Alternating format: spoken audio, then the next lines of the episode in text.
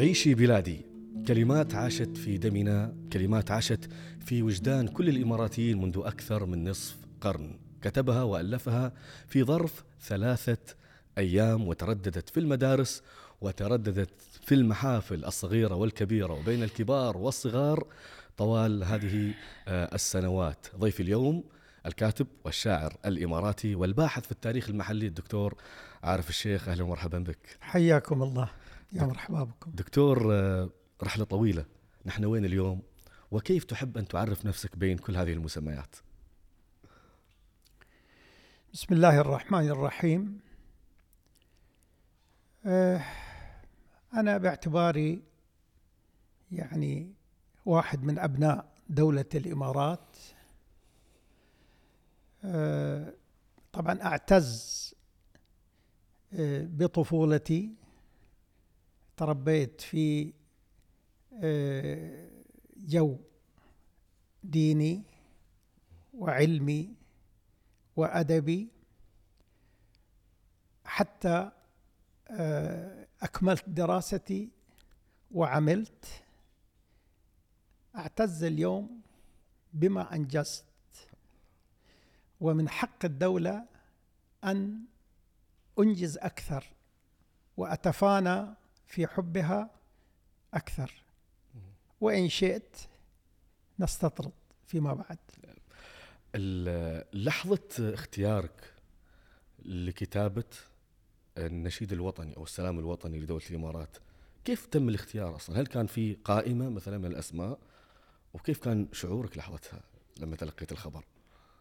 تسمح لي آه، أتناول الموضوع بقليل من التفصيل تفضل بالعكس لم تكن هناك دولة باسم دولة الإمارات في السابق. كانت هناك سبع إمارات سبع مشيخات كانت ثم سميت بالإمارات المتصالحة قبل قيام الاتحاد الذي أتى إلى هذه البلاد قبل الاتحاد يتذكر. في تلك الآونة كانت هناك مدارس والطلبة يرددون فيها بعض الأناشيد الحماسية وربما أيضا آه، يفتتحون ببعضها طابور الصباح. يعني كانت في كل إمارة لها نشيد؟ في ذاك الوقت؟ أو؟ لا هو لم يكن هناك نشيد رسمي لأنه لم يكن هناك علم موحد صحيح. ولم يكن هناك أيضا نشيد للسلام الوطني بعض الأناشيد حماسية كانت المشايخ كانوا يؤلفونها الطلبة كانوا يرددونها عندما قام الاتحاد في سنة 71 بالتحديد في الثاني من ديسمبر من عام 71 نص الدستور على أن يكون هناك علم موحد. باسم علم دولة الإمارات العربية المتحدة. ويكون هناك نشيد للدولة. يرافق السلام الوطني. هاي في ديسمبر 71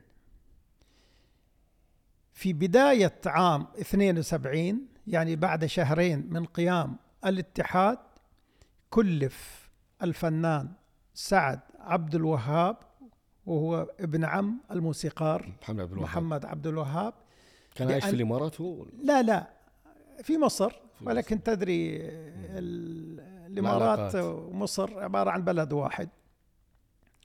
فكلف بأن يضع النوة الموسيقية للسلام الوطني الإماراتي. اذا هو بدأ بوضع الموسيقى موسيقى السلام الوطني. يعني هذا اللي هذا اللي تعزف الآن العزف سبق سبق الكلمات. الكلمات. أنت كتبت على العزف على المقطوعة. فيما بعد أحدثك عن هذا. اذا منذ قيام الاتحاد والعزف عبارة عن لما يقولون سلام وطني عبارة عن موسيقى. خالية. واستمروا على هذا. وأنا في تلك الفترة كنت أدرس. كنت خارج ال- الإمارات. درست أنا شيء من دراستي في في دبي. ثم انتقلت إلى مكة المكرمة. ثم إلى المدينة المنورة. ما شاء الله. ثم إلى مصر. أنا خريج جامعة الأزهر. ما شاء الله. عدت سنة 77 واشتغلت في وزارة التربية. كان من المفروض أني أشتغل في القضاء ولكن فضلت التعليم. إيه التعليم ذاك الوقت لأن القضاء آه، مهمة صعبة. وأنا بعدني 24 سنة يعني خبرتي في هذا المجال مع أني كنت متمكن علميا. فاشتغلت في وزارة التربية والتعليم مدرسا بالمعهد الديني. فيما بعد سنتحدث عن المعهد الديني. و77 بعدها كان الكلمات مش مكتوبة كلمات النشيد؟ لا. اشتغلت في المعهد الديني مدرسا. مم. وأذكر أن سنة 77 كتبت أول نشيد للأطفال. ما أعتقد أن أحد كتب قبل هذا النشيد نشيد للأطفال بحكم أني اشتغلت مدرسا كتبت احتمال أن أنتم أخذتوها في المناهج إمارات أيتها الغالية يا أم يا حانية بلاد ترعرع فيها أبي وعمي وخالي وإخواني وهكذا. هي أول نشيد كان. فأحد ال- المغنين ال- الإماراتيين طلب مني أن يتغنى. بهذه الأبيات. ولكن أنا بحكم توني خريج من الأزهر وفي ذاك الوقت يعني فينا مثل ما تقول شوية بأن هاي تحفظات تحفظات لأن شرعية. ما يجوز وأنا خريج شريعة وكذا. وشعري فما رضيت المهم فيما بعد هذا النشيد دخل في المناهج الدراسية مم. ثم أصبحت مديرا للمعهد الديني هذا المعهد غير موجود الآن نعم المعهد الديني سابقا أنشئ سنة 63 في ذاك الوقت كانت آه، البعثة التعلي... كانت دولة الكويت أو بالتحديد معارف الكويت قبل الاتحاد وقبل استقلال ال- الكويت كانوا يسمونها معارف الكويت. ثم مثل لما الوزارة أي وزارة المعارف أو لا دائرة. دائرة المعارف. دائرة. ولكن لما استقلت الكويت سنة 62 صارت وزارة. مم. فنحن في الحقيقة ما ننسى دور دولة الكويت نعم. التي أتت من ذاك الوقت أتت لنا بالتعليم والصحة والإعلام. آه، التعليم شوف أنا أعطيك كل هذا لأن. أبغي أبني عليه. لا بالعكس خذ رأحتك. التعليم مستمتع. التعليم قبل الاتحاد جهود ذاتية كانت. مم. هذه البلاد اللي أنتم تشوفونها أنتم الشباب الآن تشوفونها آه، كأنها عروسة البحر على ما يسمون. صحيح. هي لم تكن هكذا يعني سبع مشيخات متناثرة على آه، الساحل ال- نجد صعوبة في التنقل بين إمارة وإمارة بين الشارقة ودبي آه، عند ملا بلازا في مكتب يختمون فيه الجوازات. إذا بغينا ننتقل إلى أبو ظبي في سيح شعيب مكتب أيضا دخول. وخروج. وهكذا وسبعة أعلام عرفت كيف؟ نعم. يعني لم تكن هناك دولة ولم ولم نكن نعرف في الخارج. يعني يعني لما كنا نطلع آه، كن تحت حماية بريطانيا نطلع ما حد يعرفنا. صحيح. أي وإذا أردنا أن نسافر كل واحد عنده جوازه. هاي جواز دبي هاي جواز أبو ظبي هاي جواز راس الخيمة. في كل جواز مكتوب شو البلدان اللي تقدر تسافر لها. تقدر تسافر لها. وما تقدر تسافر اي بلد بلد يعني لا لأن بصفتك شو؟ من تكون أنت؟ كم بلد كنت تقدر تسافر وقتها؟ هذا ترى يعني كانوا يضيفون. أحيانا بلدين مكتوب فيها الهند بعدين ممكن مكتوب بريطانيا بعدين ممكن كذا يضيفون. كل هذا مرة على حسب يضيفون. نفو قوة الجواز ولا حسب الشخص؟ لا لا. هناك آه، يعني هذاك الوقت هو طبعا جواز دبي آه، كانت آه، كان أقواها في في ذاك الوقت. ولكن لأن دبي اشتهرت. نعم. قبل الإمارات الأخرى. يعني دبي دائما كانت متميزة وكانت آه، عاصمة. دبي قديما أيضا ما قبل التاريخ أيضا كانت عبارة عن مرفأ للصيادين. يعني لما ن- نقرأ في, في التاريخ. نعم. ف آه، يعني هاي نحن الآن بعدنا نأسس للنشيد الوطني. إي يعني هاي ال- الإمارات عاشت بهذا الشكل. نعم. سنة 53 حاكم الشارقة آنذاك الشيخ آه، صقر بن سلطان طلب من الشيخ عبد الله السالم الصباح حاكم الكويت هذاك الوقت أن يمده بالتعليم النظامي. في هذه البلاد مثل ما قلت كل شيخ كان يأتي بنشيد. نعم. فيحفظ الطلبة في المناسبات يرددونه. صحيح. قلنا نحن ما هناك دولة ما هناك سلام وطني وما هناك نشيد محدد. نعم. زين. فالتعليم النظامي بدأ بالشارقة ثم في سنة 56 الشيخ راشد بن سعيد رحمة الله عليه أيضا جاب التعليم النظامي من الكويت ثم جاءت البعثة الصحية سنة 63 استمر الوضع. طبعا وزارة التربية كانت تشرف على المدارس في بداية الاتحاد وكان هناك طابور في المدرسة طابور آه، آه، افتتاحي في كل يوم ولكن تعزف موسيقى السلام الوطني من غير كلمات. واستمر هذا الوضع سنة بالتالي؟ استمرت إلى سنة 1986 سلام وطني عبارة يعني عن العزف 15 سنة إلى 16 سنة تقريبا 15 سنة نقدر نقول عزف موسيقي. بدون كلمات. بدون كلمات. في تلك السنة معالي أحمد حميد الطاير كان وزير الدولة للشؤون المالية والصناعة ووزير التربية والتعليم بالإنابة. نعم. فكان يمر على المدارس ويشوف أن الطلبة في الصباح يقفون صم بكم. يسمعون عزف النشيد ما هناك تفاعل. شيء إيه يحمسهم بدون تفاعل. قال طيب يعني كل دولة ولها نشيد للسلام الوطني. ليش نحن ما سعينا في هذا ال- الباب؟ الظاهر إنه عرض على المجلس فرجع التقى باللجنة العليا في التربية. قال يا جماعة نحن قررنا أن يكون لنا نشيد للسلام الوطني مثل الدول الأخرى. عندما تعزف موسيقى السلام الوطني تكون مصحوبة بكلمات بنشيد. نبغي شاعر. أنا في ذاك الوقت كنت مدير إدارة التقويم والامتحانات في الوزارة. قالوا عندنا شاعر ما يحتاج نبحث. زين.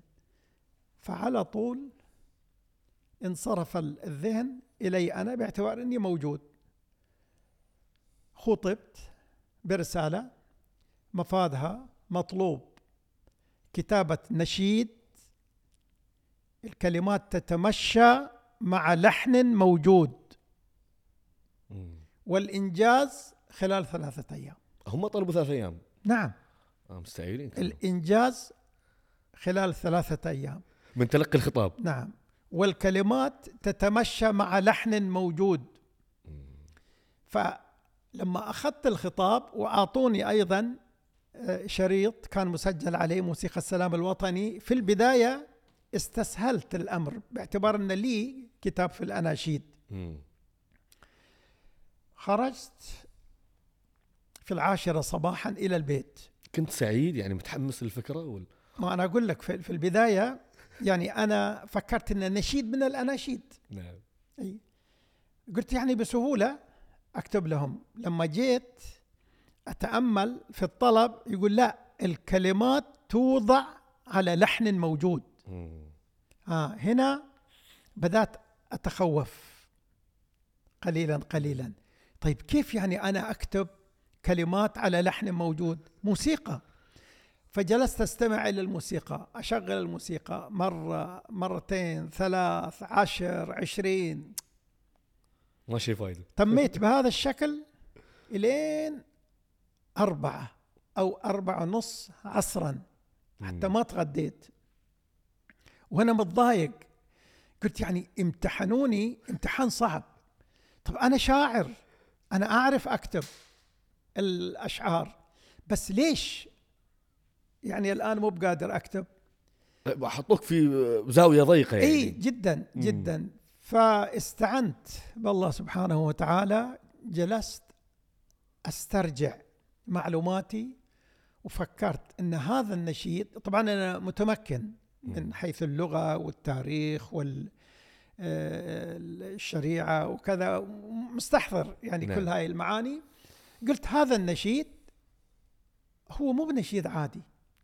هذا النشيد لازم يمثل الدولة الحديثة الجديدة هي. نعم.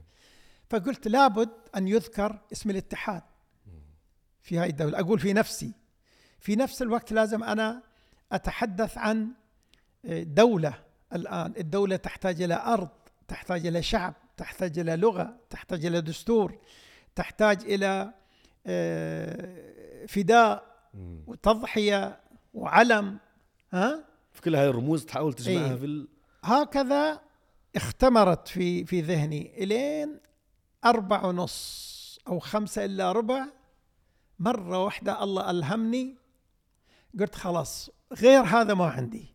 بقوله يبغونه يأخذون به ما يبغون أنا مو بشاعر. خلاص أستسلم.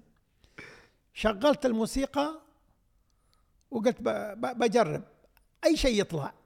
الله ألهمني أني أقول عيشي بلادي عاش اتحاد إماراتنا عشت لشعب دينه الإسلام هديه القرآن حصنتك بسم الله يا وطن. هاي المقطع الأول. استرجعت الشريط سمعت قلت والله ركب. ضبط. ماشي. يعني انت كنت كاتب الكلمات وترتجلها في نفس الوقت لا لا. ترتجل الأشياء كنت؟ إي. ترتجل المعاني. ارتجالي ارتجالي. عجيب. لأن اختمرت المعاني قلت يعني خلاص اللي يجي. لأن ما في وقت إن أنا اجلس كيف أكتب؟ وموسيقى ما أنا لازم أرافق الموسيقى ولا شو أكتب؟ يعني ما كنت تكتب لا. بعدين كتبت. بعدين كتبت. بعدين لما شفت إن ضبط اللحن على ال... كتبت. انتقلت إلى المقطع المقطوعة الثانية. بلادي بلادي بلادي بلادي حماك الإله شرور الزمان. زين. شفت إنه بعد ضبط. اللي بعده أقسمنا أن نبني نعمل نعمل ونخلص نعمل ونخلص مهما عشنا نخلص نخلص. شفت النواشي اللي بعده دام الأمان وعاش العلم يا إماراتنا. رمز العروبة كلنا نفديك بالدماء نرويك نفديك بالأرواح يا وطن. بعد ما كملت ما صدقت نفسي. قلت تعال كأني سويت شيء. جاءت ام العيال هذاك الوقت فتحت الباب. قالت أنت ما تبغى الغداء اليوم؟ تدري كم الساعة؟ قلت ما مشكلة. بس انت اول شيء اساليني شو قاعد أسوي أنا؟ شو قاعد تسوي؟ قلت والله أنا كلفت بعمل ومو بعارف كيف اطلع منه. شو عندك؟ طلبوا مني اني اكتب نشيد للسلام الوطني وطالبين مني كلمات تتمشى مع لحن موجود مو بان أسوي لهم نشيد ويلحنونه. صحيح. قالت سمعني. سمعتها. من سمعتها؟ قالت بس. لا تزيد على هاي الشيء. وأنا طبعا لأن دائما أستشيرها في كتاباتي من تثق برأيها اي من قالت هذا اعتبرت أنه خلص يعني هي أول من سمع النشيد الوطني. هي أول من سمعت نعم. واجازته نعم. فلما أجازت قلت هذه تمثل المجتمع برا. فهي طالما استحسنت معنى أنه مقبول برا. هنا سجلت بصوتي مرة ثاني على الورق في الشريط الحين ما عندي صبر الساعة ستة الحين خمسة ونص ما عندي صبر إني أوصل للوزارة. هو طلب مني خلال ثلاثة أيام أنا أنجزت في يوم. أقل من يوم. ما شاء الله. فالمهم نعم. في الصباح من أصبحت على الوزارة. حطيت على مكتب مع الوزير وأخذه إلى مجلس الوزراء ظاهر هناك لما سمعوا هم أيضا قالوا ما يحتاج. لا تغيير ولا تبديل. يعني ما كانت مسودة وتعدلت حتى عندك أنت؟ ولا أبداً. تعدل ولا ولا ولا حرف. ولا فتحة ولا كسرة ولا ضمة. الظهر معاليه اتصل قال أبشرك أننا نجحنا وأنا حولت النشيد إلى إذاعة دبي إن هناك سجل. يسجلون بصوت مجموعة من المدرسين ومجموعة من الطلبة وجهزت القرار وباكر إن شاء الله يكون موجود في المدارس وفي النوادي. ومن هكذا عمموا زين هاي أيضا أنا قلت في نفسي طيب شو يعني يعني نشيد نعم. بعدين ما كنت مستوعب حجم لا. الموضوع يعني. لا بعد يومين وأنا طالع في الصباح رايح الوزارة إلا أسمع المدارس اللي حوالي البيت قاعدين يرددون عيشي بلادي. بصوت الله. جهوري يهز المكان يعني. قلت والله كأني سويت شيء زين. نعم. إلين نهاية الأسبوع الخميس اتصل بي معالي ضاحي خلفان الفريق. هذاك الوقت كان قائد عام الشرطة في دبي. من راس الخيمة والجو كان شتاء و- ومطر وعشب استوى في في في راس الخيمة فالناس يطلعون نعم. البر. اتصل قال بالله عليك شو مسوي أنت في الصغارية؟ خفت. قائد عام الشرطة يقول لي أنت شو؟ عندك علاقة شخصية كانت معاه يعني؟ كنت أعرفه. كان بينكم تواصل. أي. فلما قال لي هذا الكلام خفت. قائد عام الشرطة وشو سويت في الصغارية؟ أنا ما طلعت من بيتي. وين أنا والصغارية؟ قلت خير. قال من أول ما جينا صدعونا.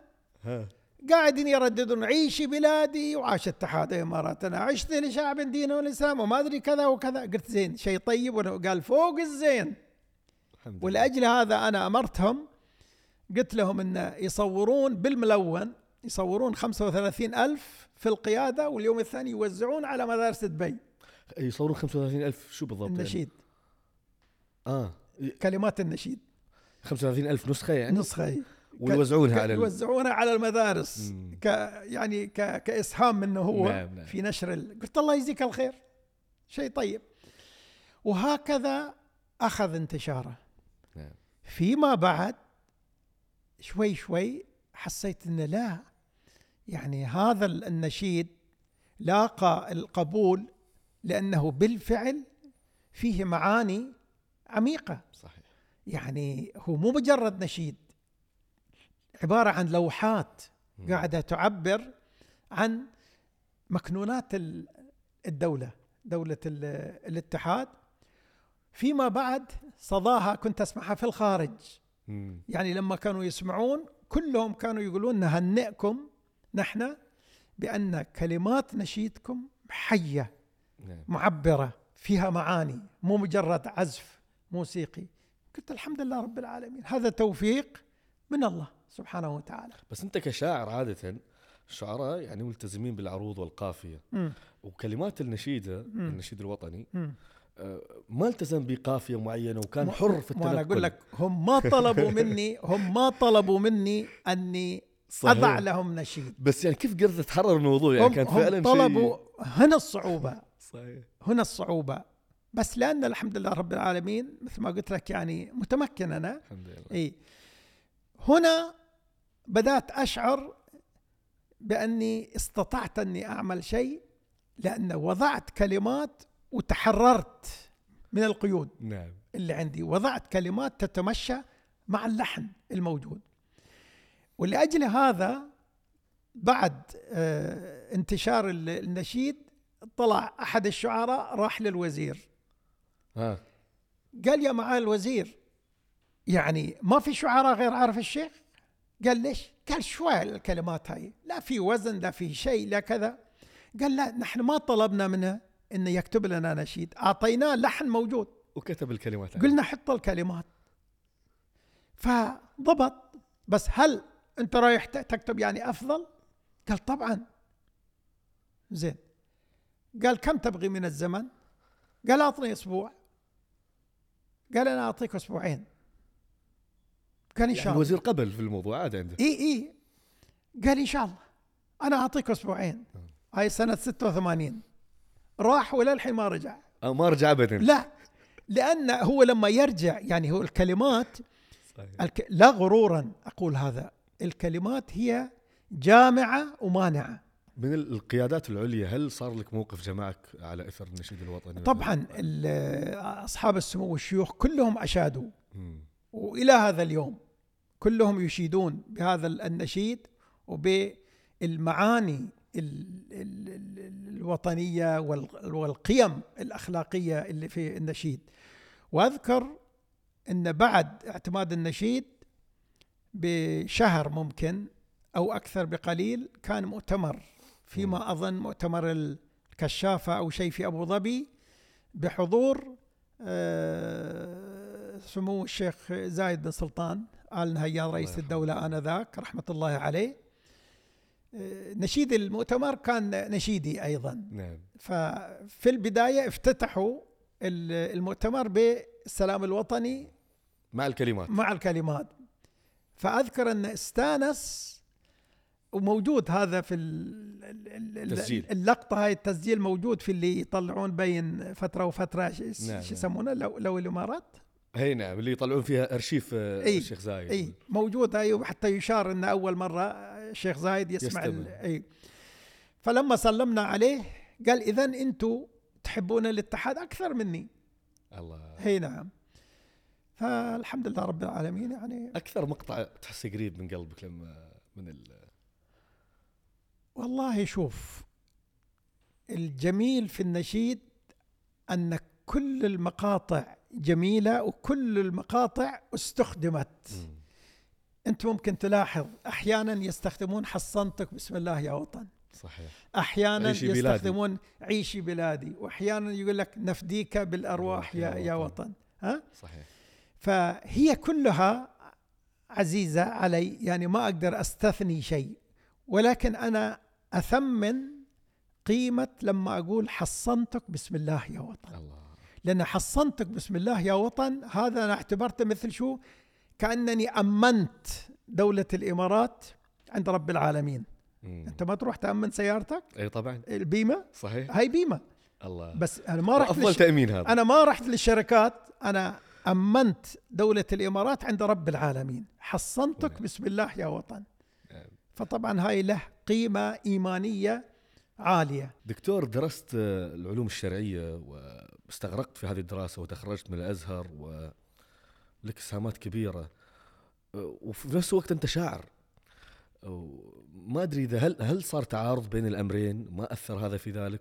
الشافعي يقول ولولا الشعر بالعلماء يزري لكنت اليوم أشعر من لبيدي. يعني عادة اللي يدرسون العلوم الشرعية يعني يبتعدون عن الشعر شيئا. نعم. ما. هو أول شيء شوف لا غرورا أنا أقول. أنا درست وغيري الآن يدرس بس دراستي تختلف عن دراسة شباب اليوم. جيل اليوم قاعدين يأخذون مقتطفات في المدارس. يعني عبر 12 سنة ممكن يأخذون قصيدة أو قصيدتين لشاعر أو خمسة أحاديث ها؟ نبذة عن خالد بن الوليد مثلا. صحيح. أنا لا. أنا دراستي كانت دراسة مشيخية. لما نقول مشيخية يعني أول شيء بدأت بالكتاتيب. نعم. دراسة الكتاب مهمة جدا. كل الشواب اللي عندنا تخرجوا في الكتاتيب. فلأجل هذا إلى هذا اليوم هم أميين ولكن لما يقرؤون القرآن الكريم ما يغلطون لا في فتحة ولا في ضمة ولا في كسرة. الكتاتيب يدرسون بس قرآن كريم؟ الكتاتيب كانوا يعلمون الطالب كيف يتعرف إلى الحروف أولا. مم. ألف باء تاء ثاء. مع الأسف الآن نحن لو نسأل عيالنا ممكن ما يحفظون حروف الهجاء. بالإنجليزي يحفظون صح. ولكن بالعربي ما يكملون لك لو حرف حرفين ولكن ما ما يكملون. صحيح. مع أنه مهم جدا أن الطالب أول شيء يتعرف إلى الحروف. شوف أنا ما أقول يتعرف على ها. الناس يقولون يتعرف على كذا خطأ وهذا غير شائع. صحيح خطا شائع والصحيح يتعرف إلى نعم. زين فكانوا فنحن بدأنا بالكتاتيب مم. تعلمنا أول شيء ألف باء تاء ثاء بعدين أن أن إن آ أو إيه فرقنا بين هذا مم. بعد هذا درست طبعا أنا عند ال- الوالد وكذلك عند ال- المشايخ المبادئ في الكتاتيب عادة يعني اللي يعلم يكون مطوع ملا إنسان بسيط. أحيانا يكون عنده إلمام بعلوم الشريعة يعلمهم شوية مبادئ. أنا بعد دراسة الكتاتيب في دبي انتقلت إلى مكة درست. في في المدرسة. ودرست في الحرم المكي دراسة ال- الحلقات نسميه المشايخ يعني درست فقه هناك و... مو بس الفقه. الفقه جزء. علوم الشريعة واللغة جميل. الأوليين كانوا يدرسون علوم الشريعة كلها من التوحيد إلى الفقه إلى التفسير الحديث. إلى الحديث عرفت كيف؟ صحيح التاريخ السيرة بعدين علوم اللغة النحو والصرف. بالتفصيل يدرسون النحو والصرف بلاغة. والبلاغة حتى المنطق كنا ندرس يعني كنا نتأهل ولما كنا ندرس أيضا يعني لما نقول النحو أنا مثل ما قلت لك الآن مم. 12 سنة ممكن ياخذ آه، شوية عن آه، كان أو أخواتها أو مبتدأ ولكن نحن لا كنا ندرس أول كتاب في النحو يسمونه الأجرومية نعم. بعدين. يعطونا ألفية بن مالك نحفظها المنظومات هذه النحوية ما نطلع من هذا الكتاب حتى نتقن النحو. دكتور أنت حفظت الأجرومية؟ نعم مو بالأجرومية. آه. ألفية بن مالك حفظناها. ما شاء الله عليك. كان عندنا كتاب اسمه مجموع المتون. نعم. نحفظ متن في الحديث متن في الفرائض متن في النحو متن في المنطق. هكذا تأهلنا. في الفقه في الحديث نفس الشيء. هذا التعليم بالطريقة القديمة. أنا أنا لما انتقلت من مكة إلى المدينة كنت نص عالم. أنا كنت أكتب الشعر وعمري عشر سنوات. بس طبعا هذاك الوقت ما أكتب القصائد. ولكن أبدأ بشو؟ بأناشيد خفيفة والوالد رحمة الله عليه باعتبار أنه كان كان بحر. بحر علم هو كان.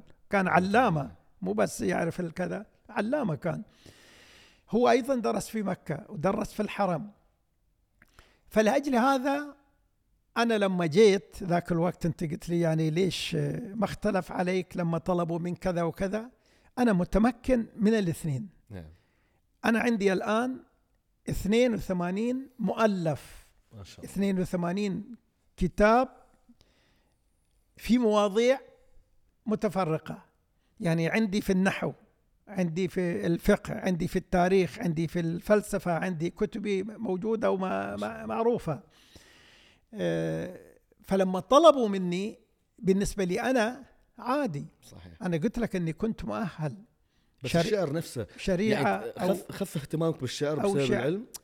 ما هو هنا هذا السؤال اللي دائما يرد. مم. يعني ليش ما تكتب كلمات ليغنوا بها؟ مم.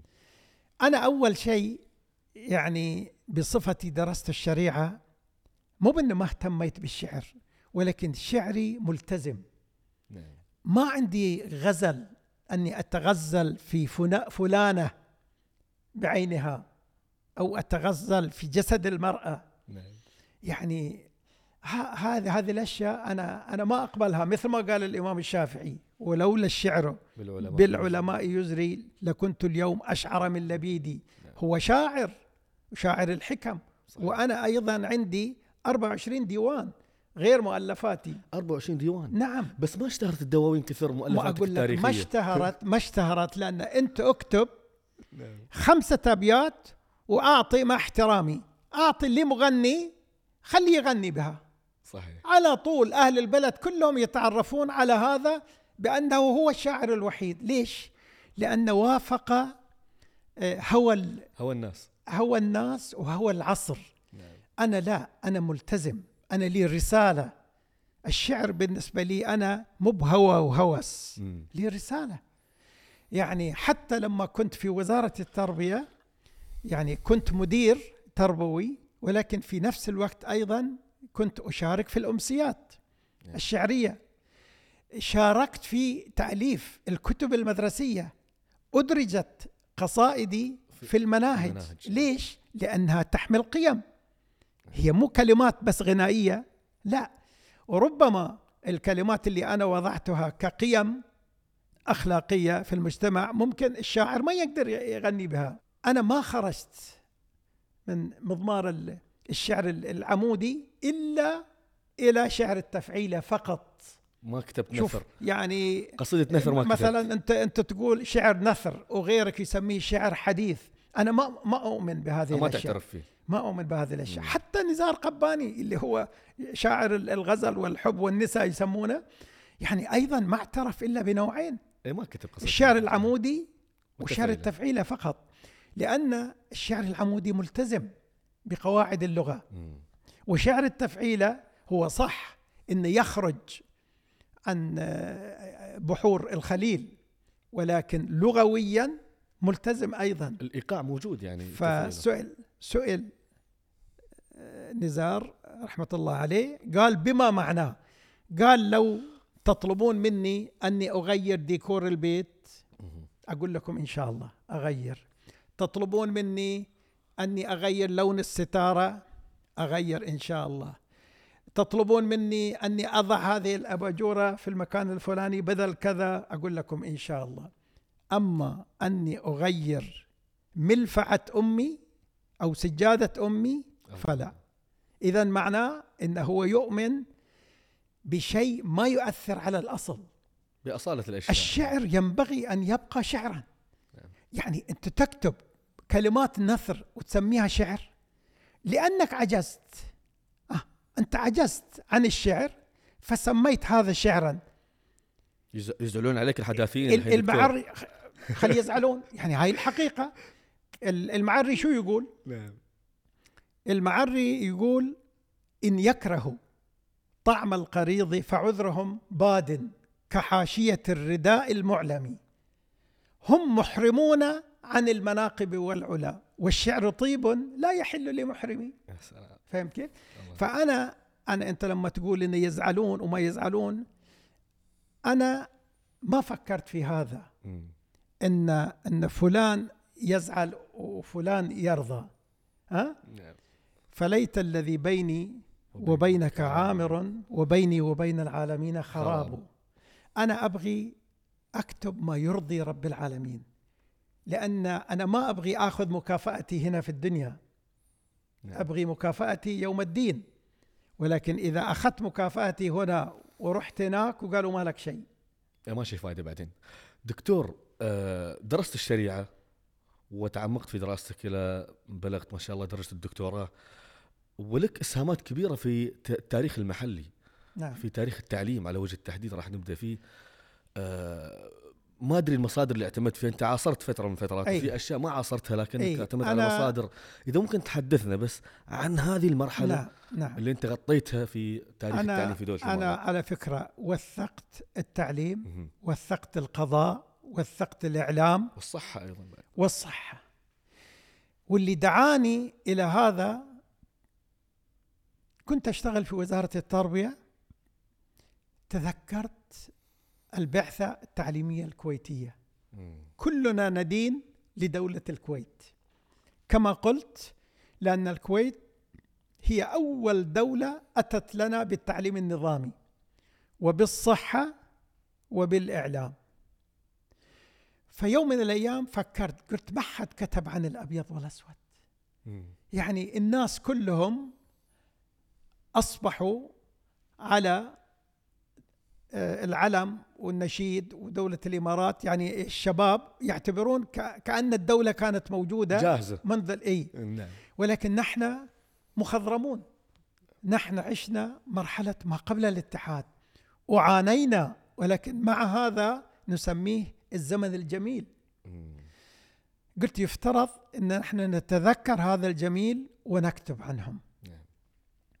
فطبعا لما جيت أكتب في ذاك الوقت لا عندي مصادر مكتوبة ما حد ما كتب في إنترنت وما عن في. البعثات لا حتى ما ألف ما اللهم. إلا ممكن كتاب واحد بشكل عام صح ولكن ما حد تعمق في كتابة هذا التاريخ يعني ما كتب عن أربعين سنة أو خمسين سنة قبل ال- الاتحاد في ذاك الوقت اللي بدأت في أول كتاب. فقلت بكتب عن ال- البعثة التعليمية الكويتية في دبي بدأت بدبي. جيت أبحث أوراق ما في كتب ما في. ألتقي ببعض الناس قالوا شوفوا يعني أنا مثلا ممكن أتحدث عن كذا وكذا ولكن ما عندي صور. البعثة شو سوت أصلا يعني؟ ما عندي كتب. بنت مدارس ولا؟ البعثة الكويتية مثل ما قلت لك يعني أول ما بدأت بالشارقة بعثت معلمين مم. ثلاث. سنة 56 الشيخ راشد لما طلب بعثوا البعثة الثانية. مم. هذه البعثة تبنت التعليم النظامي في كل الإمارات. البعثة الكويتية يعني كيف تبنت يعني, يعني, تبنت أنا بقول لك؟ بقول لك كانت عندنا مدرسة مدرستين شبه نظامي كانوا يدرسون فيه شبه نظامي يعني مو برسمي. يعني الحكومة ما تمول ما في منهج ما في عام دراسي أحيانا في أحيانا ما شو في اسم المدرسة؟ لأن مك... الأحمدية في دبي الأحمدية نعم الأحمدية كانت نواة التعليم النظامي في في دبي مم.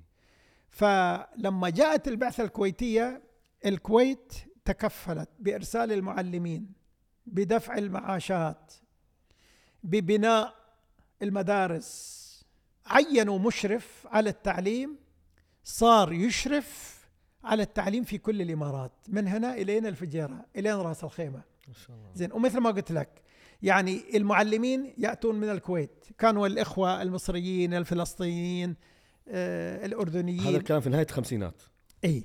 الكويت كانت تبعثهم الكويت تعطيهم معاشات الكويت تبعث المناهج. كنا ندرس المناهج الكويتية. مم. زين. فاستمرت الكويت بهذا الشكل إلين سنة 72 كل شيء على حساب الكويت. البعثه الصحية يعني ما كان عندنا إلا مستشفى المكتوم. نعم. في دبي. البعثة جاءت سنة 62 بنت أول شيء عيادة في ديرة ثم عيادة في الكويت ومن العيادة إلى مستشفى الكويت في هو البراحة. المستشفى اللي في, موجود في الحين. البراحة. مستشفى الكويت في الشارقة عيادة في في ما أدري كذا وكذا. وأرسلت لنا أطباء قاعدين يعالجون الناس على حساب دولة الكويت. أي. سنة 69 أنشأت تلفزيون الكويت من دبي. هذاك الوقت نحن ما نعرف التلفزيون يعني لما شرينا الجهاز جهاز التلفزيون البوكس. الكبير هذا إذا إذا تتذكرونه نعم، نعم، أو ما. تتذكرون صندوق. الصندوق هذا نفره 12 فرة كله فاضي. تطلع لنا قناة ال- الظهران. نعم. واحيانا عبادان في إيران بس ما في شيء بقية فاضي. زين. فالكويت أنشأت تلفزيون فرع لتلفزيون الكويت في دبي. في القصيص في دبي. سمته تلفزيون الكويت من دبي. فلما كان يبث في الكويت يطلع مكانين.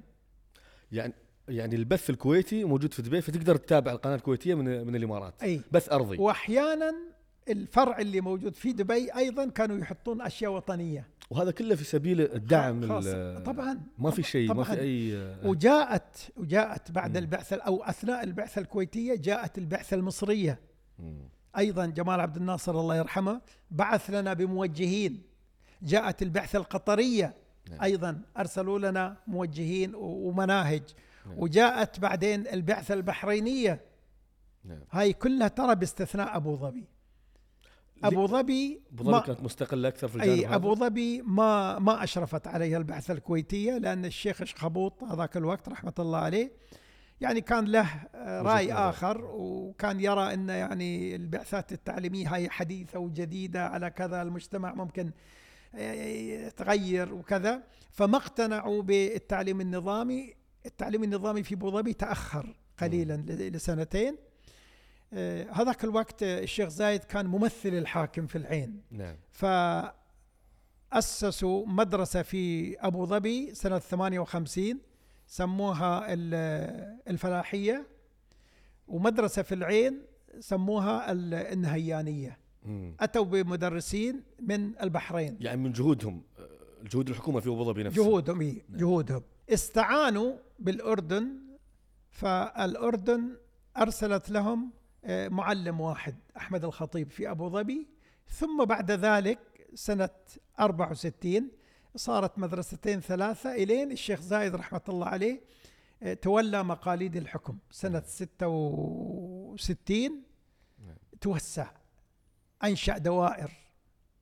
وإلين سنة 69 أنشأ أول تشكيل وزاري على مستوى أبو ظبي سماهم وزراء وزير التعليم وزير الصحة وزير قبل الاتحاد. آه كان في وزراء في أبو ظبي. اي قبل الاتحاد.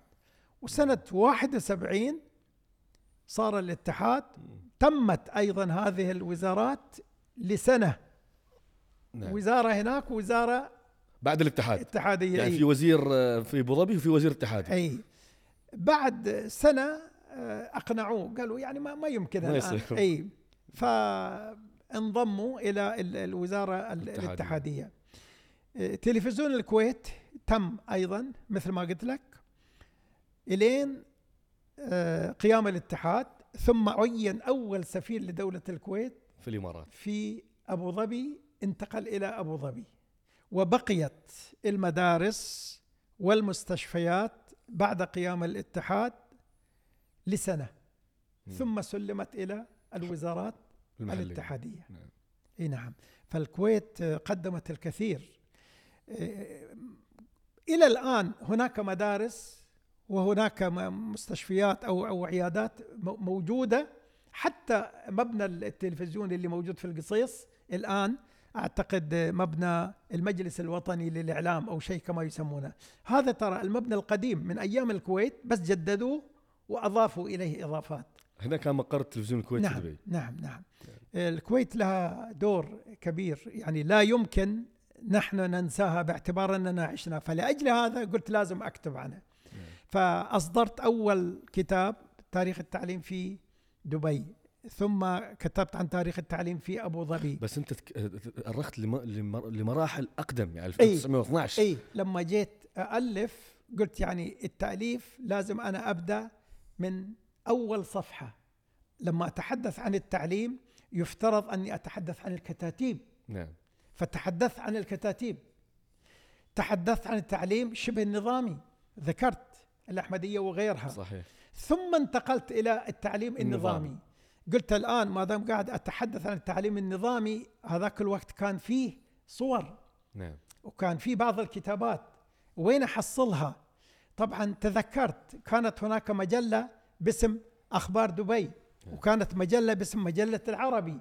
الكويتية. الكويتية. فال- فالمصادر كانت صعبة. نعم. فما حصلت الكثير من ال- الوثائق. في البداية. آه، المهم أني ألفت أول كتاب. نعم. بعد ذلك كتبت عن التعليم في أبو ظبي. تعبت أكثر لأن هناك مول ما في صور. ابدا. أبدا. وش السبب يعني؟ شو ال... السبب لأن ما كان في هذاك الوقت لا لا مصورين ولا آلات التصوير. الصور من وين تجي؟ يعني الصور اللي وجدت هي كلها عبارة عن صور صورها الأجانب اللي كانوا يشتغلون في الشركات في النفط وغيره أي يعني.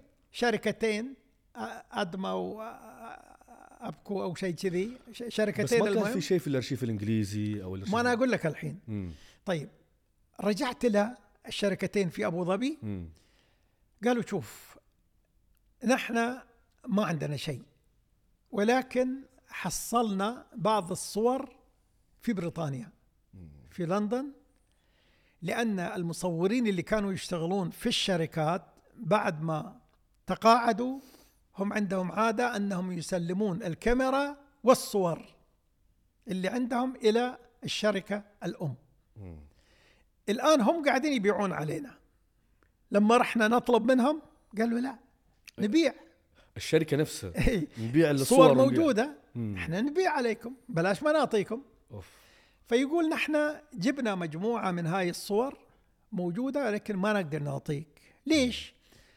قال والله طلعنا بعض الصور وما شاء الله الأعيان هذاك الوقت كانوا بسيطي ال- الحال نعم الآن صاروا كبار وعندهم مناصب ومال وخير ودنيا وكذا لما يشوفون هاي الصور يقولون لا هي لا تظهر مش الصور. مشوهة يعني ما, ما نبغي وزعلوا ما يحبون تظهر يعني تظهر بهاي الصور. لا زعلوا. قلت طيب الحين أنا في حاجة إلى الصور. فالمهم آه قلت أنا قاعد أتحدث عن أول مدرسة أنشئت في أبو ظبي الفلاحية. نعم. طيب يعني كيف كيف أنا أصور للناس هاي المدرسة الآن؟ هي ما كيف- لها أثر المدرسة كيف وقتها؟ كيف أتخيل؟ دكتور المدرسة الفلاحية وقتها وقت البحث مم. ما كانت موجودة ما لها أي أثر؟ أنا سألتهم. مم. قلت لهم زين يعني معقول انه ولا صورة عندكم بالنسبة للمدرسة الفلاحية في أبو ظبي؟ قالوا صورة موجودة يبين المبنى بناية طابوقية بسيطة ويبين معالي الشيخ نهيان هذاك الوقت عمره 11 سنة يدرس في هاي المدرسة. الشيخ نايم بن مبارك؟ إي. قلت زين أنا ابغي هاي الصورة؟ قال ما يرضى. الشيخ ما يرضى. قلت أنتم سألتوا؟ قال لا سألنا البقية ما رضوا. قلت ما علي معالي الشيخ نهيان أنا أروح له. زين. فلما رحت له قلت له معاليك يعني أنا قاعد أكتب عن تاريخ أبو ظبي. وأنت كنت تدرس في هي أول مدرسة في أبو ظبي الفلاحية وفي صورة. قال لي الصورة اللي المطارزي واقف وراي وما أدري كذا وكذا. قلت إيه؟ قال خذها. صرت على. طول يعني بدون اي خذها. صرت لهم. قلت هاي هاي الشيخ راضي ما عنده مانع فأخذت الصورة. اي وهكذا. تعبت أقول لك. في الصور تعبت. وحتى لما جيت والف آه، الكتب أتحدث عن الخدمات الصحية أتحدث عن التلفزيون نفس المشكلة. واجهتني. ما في ما في صور. في بحثك عن القطاع الصحي أيضا إي. وتاريخه. إي. ما في أي صور نفس المشكلة. نادر نادر. يعني لو حصلت صورة صورتين ولكن يبغي بحث. فهنا سافرت إلى الكويت مرة ثانية وهناك ما قصروا. يعني كانوا يحتفظون بأرشيف في في صور وفي إحصاءات وفي كذا. فالمهم استفدت منها وطلعت كتاب أيضا عن التعليم في الشارقة وصاحب السمو الشيخ الدكتور سلطان بن محمد القاسمي. الله يحفظه. ما ما قصر طبع لي على نفقته مم. هذا الكتاب. بعدين كتبت أيضا عن الإمارات الشمالية. يعني أربع كتب عندي الآن وثقت فيها التعليم من الكتاتيب إلى التعليم النظامي على مستوى دولة الإمارات. وهكذا عملت أيضا مع كتاب الصحة. جيد. تحدثت على مستوى الدولة وذكرت بالصور حتى ال- الأطباء اللي أرسلتهم الكويت إلى الإمارات في ذاك الوقت. نعم. يعني من, من ضمن ال- الأطباء والطبيبات تسمعون عن مستشفى زليخة؟ نعم معروف هاي زليخة ترى واحدة من هذيل اللي أرسلتهم الكويت هذاك الوقت. يعني هي طبيبة أصلا إي أرسلتها إي الكويت. إي. فالاسم اسم المستشفى تيمنا بهذه إي الطبيبة. ف- فهي اشتغلت آه، عجيب. اشتغلت أول شيء في المستشفيات الحكومية أيام الكويت. بعدين ذكية راحت آه، افتتحت آه، مستشفى. خاص باسمها. نفس الشيء إذا كنتم تسمعون بالدكتوره زينب في مجال ال- التوليد. نعم. آه، دكتور معاوية الشنار. هذول كلهم جاوا من الكويت ضمن البعثة. نعم. وبعدين اشتغلوا. القضاء نفس الشيء يعني أخذت في تأليف كتاب القضاء عشر سنوات. في أي سنة بالضبط بديت في البحث؟ لأن مو مو مو بسيط. بس البحث القضاء بديت الآن فيه في ما, الثمانينات ما أتذكر ولكن قبل 15 سنة ممكن آه. أو أو أو أو قبل بدأت قبل 20 سنة و- وأنجزت قبل 10 سنوات. آه، أيام ما كان آه، معالي آه، الشيخ أحمد بن حسن الخزرجي وزير ال- الأوقاف في أبو ظبي. من ذاك الوقت بدأت. ولكن في النهاية طلعت شيء كلهم الآن يشكروني عليه. بس كيف كان شكل القضاء فعلا في فترة ما قبل الاتحاد؟ القضاء نفس الشيء مثل ما قلنا الكتاتيب أول شيء بدأ ب ال- ال- ال- مثل ما قلنا عن التعليم قلنا بدأ بالكتاتيب القضاء في في البداية أيضا ما كان هناك قاضي معين ولا محكمة ولا محامي عرفت ولا؟ ولا مبنى وإنما كان هناك شيخ علم.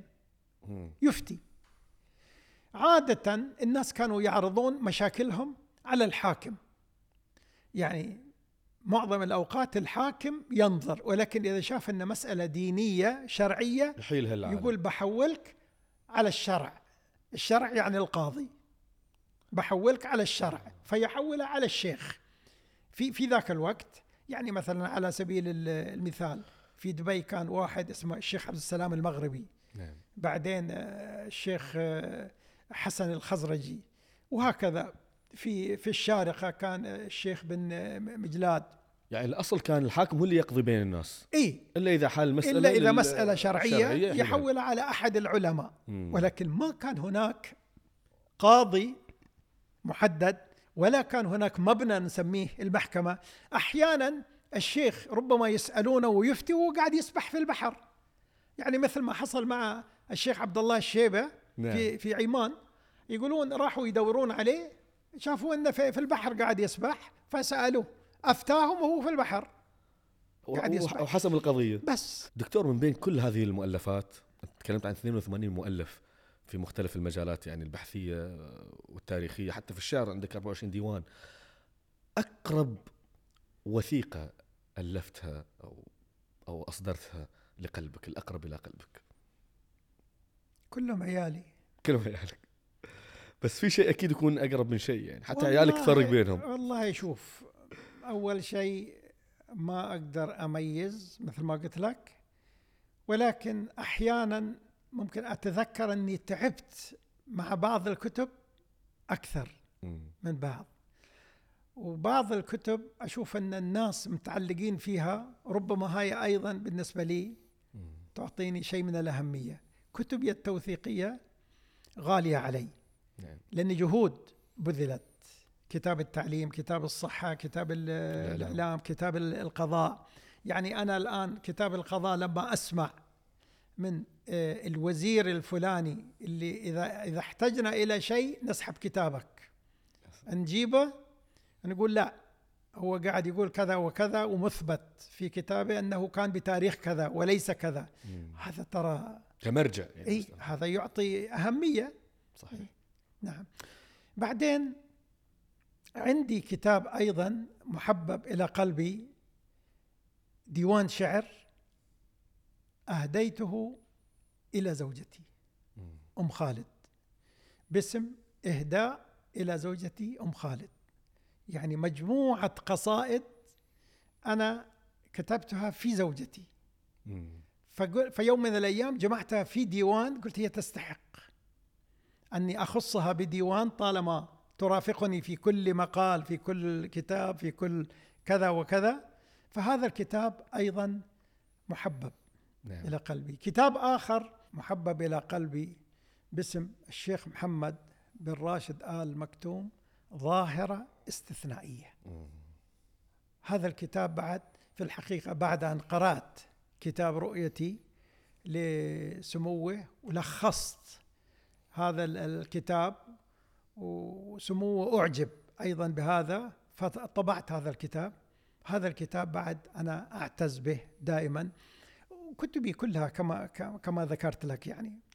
في في آه، أشياء لم تصدر حتى الآن في مشاريع منتظر إنها تصدر في الفترة القادمة؟ أوه.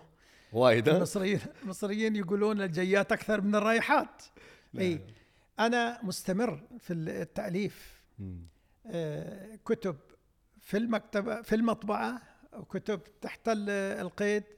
أنا في مكتبتي عندي كذا طاولة. على كل طاولة مشروع.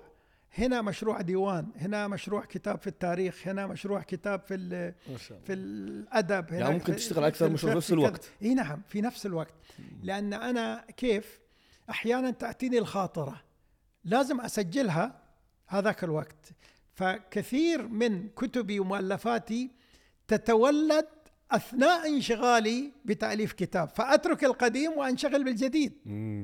قبل أن يشرد قبل عرفت؟ الفكرة وتختفي وتتلاشى حتى في سيارتي معي أيضا ال- الأوراق واحيانا أستعين بال ال- بالهاتف. بالهاتف الآن سجل. ولكن أيضا عندي ورقة وقلم لأن وأنا في الشارع تخطر ببالي خاطرة بداية قصيدة, مطلع. همة كبيرة دكتور حقيقة يعني شيء ملهم بس وكن رجلا رجله في الثرى وهامة همته في الثريا. الله. أي. مستقبل الإمارات على مستوى التعليم يعني كونك أنت شخص يعني أكثر ما استغرقت في التعليم كيف تجده؟ هو هذا سؤال كبير. ودائما آه، صاحب السمو الشيخ محمد بن راشد الله يحفظه يقول إن استشرفوا ال- المستقبل. هو لا شك إن الأيام قاعدة تتغير.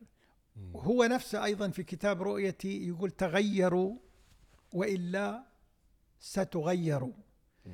آه، نأمل أن يكون إلى الأفضل دائما. طبعا ما ما يمكن أن نبكي على ال- الأطلال. صحيح. الماضي حتى لو كان بالنسبة لي أنا أسميه الزمن الجميل بس الماضي ما يرجع. نعم. ولكن الإنسان ال- ال- الماهر هو اللي يستفيد من وقته.